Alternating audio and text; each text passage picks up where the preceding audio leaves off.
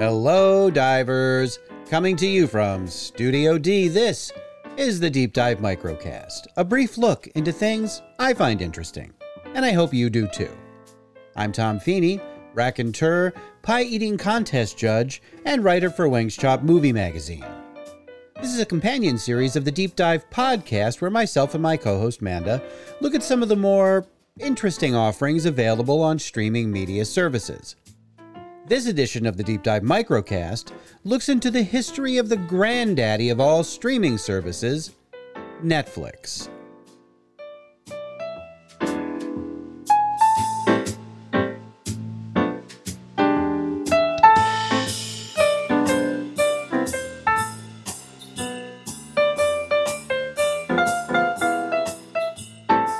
Let us turn back the clock a ways, back to a more innocent time, a time when ordinary folks like you and me wanted to actually own movies, TV shows, and even music, before we all gave up ownership for convenience, all the way back to the early 1990s.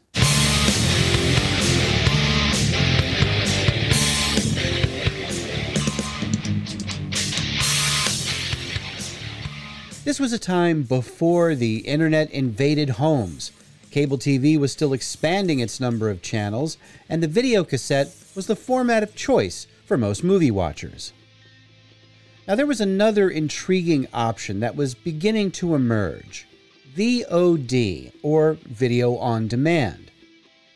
Until the early 90s, the technology simply didn't exist that could allow people to rent a movie from their television sets and watch it whenever they chose technology companies, cable companies, and telephone companies, you remember those, were all working towards making video on demand a reality. In many ways, it was the holy grail for media outlets. For viewers, the possibility of watching whatever you want, whenever you want, seemed like magic.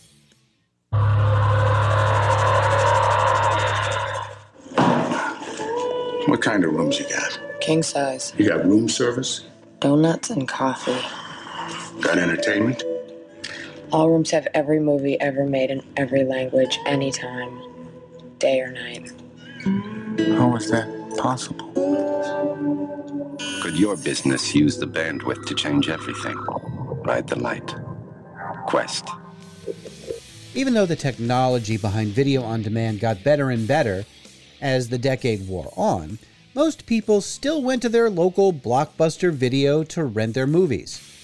Now, just as video on demand was getting a better foothold on the market, another player was introduced to the game. At the end of 1996, a new video format would begin taking over U.S. households. The Digital Versatile Disc, or DVD, combined the best of the video cassette format, ease of use and, and portability, with the best of the Laserdisc format, video and sound quality, and, of course, special features. Video stores embraced DVDs almost immediately. They were more durable than videotape, took up less space on shelves, and, most importantly, no rewinding.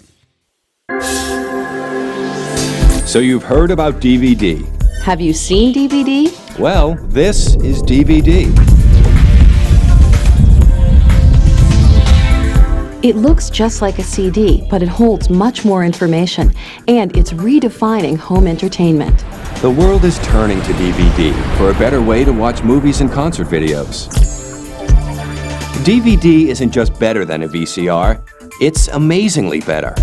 DVD gives you a digital picture, twice as sharp as a VCR. The image is cleaner, the colors are brighter. Now movies look the way they were meant to look. And the sound will blow you away. DVDs almost instantly killed the Laserdisc format and hastened the ultimate demise of pre recorded VHS tapes. The introduction and fast adoption of the DVD format was the first step in the genesis of Netflix. The second was the internet.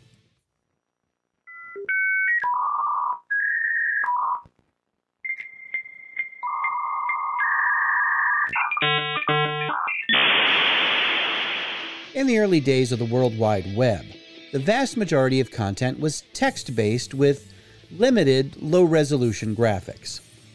Computers were still using monitors based on old television cathode ray tubes. Now, the creation of the first web browsers promised an easier way to navigate the web. That, plus services like America Online and Prodigy, led to an incredibly rapid expansion of this new kind of media. It would take a few more years before streaming audio and eventually video would be possible. In early 1994, a former Microsoft executive named Rob Glaser would form a company called Progressive Networks. It was formed to create alternate distribution channels for political content. They soon shifted their business plan and became RealNetworks. Now, if you were traversing the information superhighway during the 1990s, you likely used their Real Player software. It was originally an audio streaming platform called Real Audio and began broadcasting in 1995. The fourth version of the software, released in 1997, added Real Video. Now, of course, the quality of the streams were pretty low given the need to compress the audio and video in order to accommodate the much slower internet speeds. But the stage was set for the streaming services that have become so integral in so many of our lives. But that would be years away. If you wanted to watch the best audio and video quality media on your TV, the DVD was your best bet. The internet wasn't quite there yet.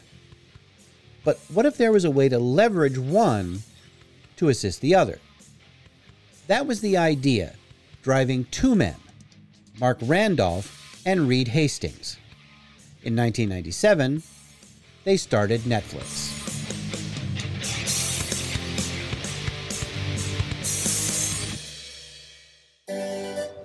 In today's busy world, going to the video store is a hassle. With Netflix, you just make a list of the movies you want to see, and you'll get your first DVDs in about one business day. Keep them as long as you want without late fees.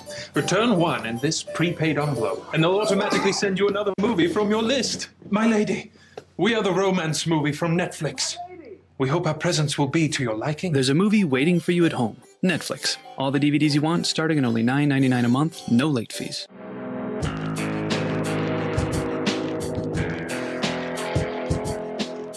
It was a deceptively simple idea mail order DVD rentals.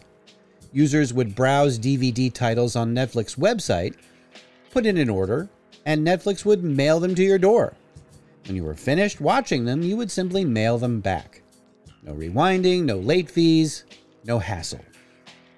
Rentals cost around $4 each plus a $2 postage charge. Now, a couple of years later, Netflix switched to a subscriber based model. With this model, users could keep the DVDs for as long as they liked, but could only rent a new movie after returning their current one. After establishing Netflix as a viable company, owners Randolph and Hastings were ready to sell their company to another entity. Amazon offered what seemed like a paltry $14 million to buy Netflix, which was refused. Video rental giant Blockbuster was given the chance to buy Netflix for 50 million, but the offer was laughed at by Blockbuster's CEO. Who's laughing now? By 2005, Netflix had a library of over 35,000 DVD titles and was shipping a million DVDs a day. Now, it took some time for that business model to turn a profit. As the new millennium came, the DVD player overtook the VCR in popularity, and Netflix's mail order business took off. Ten years after the company began its mail order service, 2007, it shipped out its one billionth DVD to a customer in Texas. That same year, Netflix began its streaming service data speeds and internet bandwidth had just become robust enough to handle streaming audio and video in sufficient quality to be viable. Their first concept, however, didn't quite work out. The Netflix box was a set top box where customers could download movies to the unit overnight in order to watch them later on their televisions. The new box was ready to be launched. Then, just before it was to be released, the project was scrapped. The reason? YouTube. The success of the video sharing site proved that streaming video directly to consumers via their computer screens was the best way to get the largest number of viewers. So, whatever became of that Netflix box? Well, it was spun off into its own separate company. You may have heard of it. It's called Roku. Starting with only 1,000 titles in 2007, the new Netflix streaming service was rolled out. In only two years, subscriptions for the streaming service overtook DVD rentals. This gave Netflix significant leverage in dealing with their movie, TV, and studio partners in order to get their content. They were spending hundreds of millions of dollars on films and television shows to bulk up their library. This ultimately led to what is called the Netflix effect, where movies and TV shows are given new leases on life because of the streaming service. The first real example of the Netflix effect was a little show called Breaking Bad. My name is Walter White. There are going to be some things that you'll come to learn about me. No matter how it may look, I only had you in my heart. You understood what I've just said to you. Yes, lung cancer. Inoperable. It's just, you've got mustard. Chemistry is the study of change. How was your day? It's fine. You want to cook crystal meth? You know the business, and I know the chemistry. We got new players in town. They possess an extremely high skill set. You are not how I remember you from class. I mean, like, not at all. Thinking Albuquerque just might have a new kingpin. Nobody moves crystal in the south but me! Get a little excitement in your life. Someday. Run, Mr. White, run! You want to make some cash for your people before you check out. That's why you're doing all this. People sometimes do things for their families. Yeah, Mr. White. Yes, science. We're gonna make a lot of money together.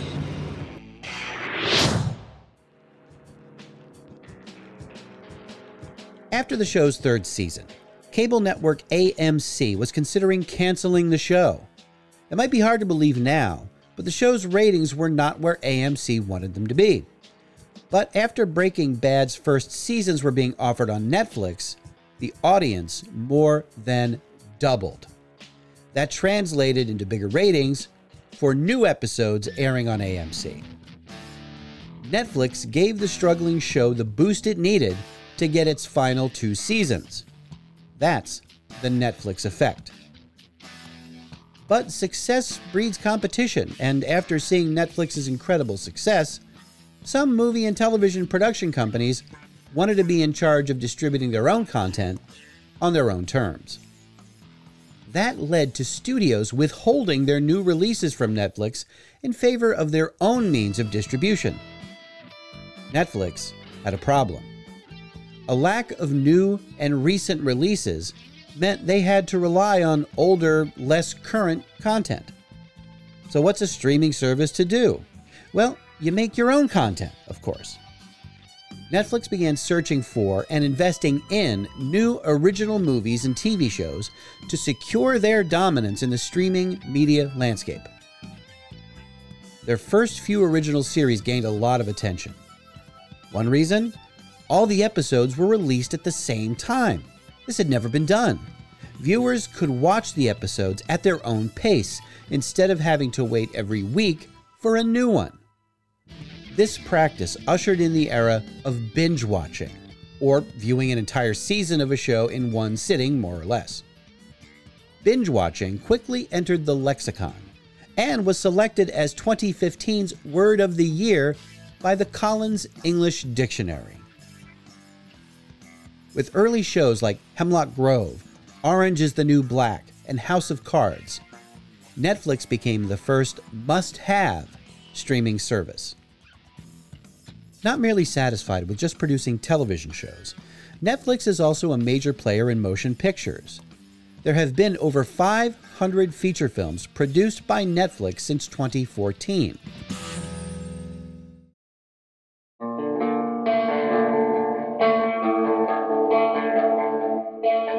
The company has developed a reputation for spending insane amounts of money for original programming while, at the same time, taking a hands off approach when it comes to creative control.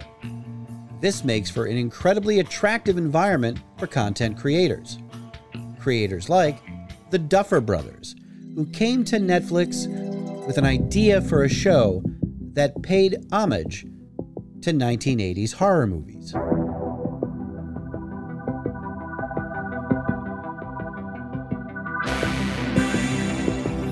Stranger Things, about a tight knit group of 80s kids facing off against multiple science based and supernatural evils, was Netflix's first mega hit. Its latest season, Season 3, had nearly 600 million viewers. In recent years, Netflix received a considerable subscriber boost with an unexpected cause the COVID 19 pandemic. The company added more than 36 million subscribers in 2020 due to the global lockdown and passed 200 million subscribers worldwide. However, the good news for Netflix didn't last long. The pandemic may have boosted subscriptions, but it also led to the stoppage of new TV and movie production. That meant little new programming in the first half of 2021 new subscriptions stalled. On top of that, Netflix is also facing stiff competition from new services like Disney Plus, Paramount Plus, and NBC's Peacock, as well as Apple TV Plus and Hulu. So, what does the future hold for Netflix? Well, according to the service, the future is gaming. Last November, Netflix Games was rolled out to mobile platforms. In hopes of adding additional value to its subscription service, Netflix now has several games that can be downloaded and played on Android and iOS devices. These games are ad free with no additional fees. You just have to be a Netflix subscriber to play them. And Netflix isn't slowing down when it comes to providing original content to its patrons in 2022. These include hits like Ozark, The Witcher, The Crown, The Umbrella Academy, Squid Game, Bridgerton, and the long awaited return of Stranger Things. With a slate like that, plus countless other shows and movies, it seems like Netflix is poised for a stellar 2022. So, clear your schedule.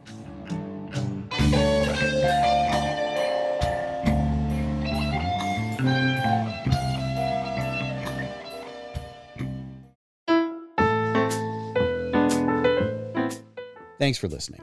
If this is the first time you've heard this podcast, check out our past episodes and subscribe so you don't miss a single one. And we want to hear from you.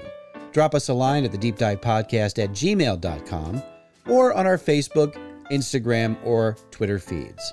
You can find links to those on our website, thedeepdivepodcast.com.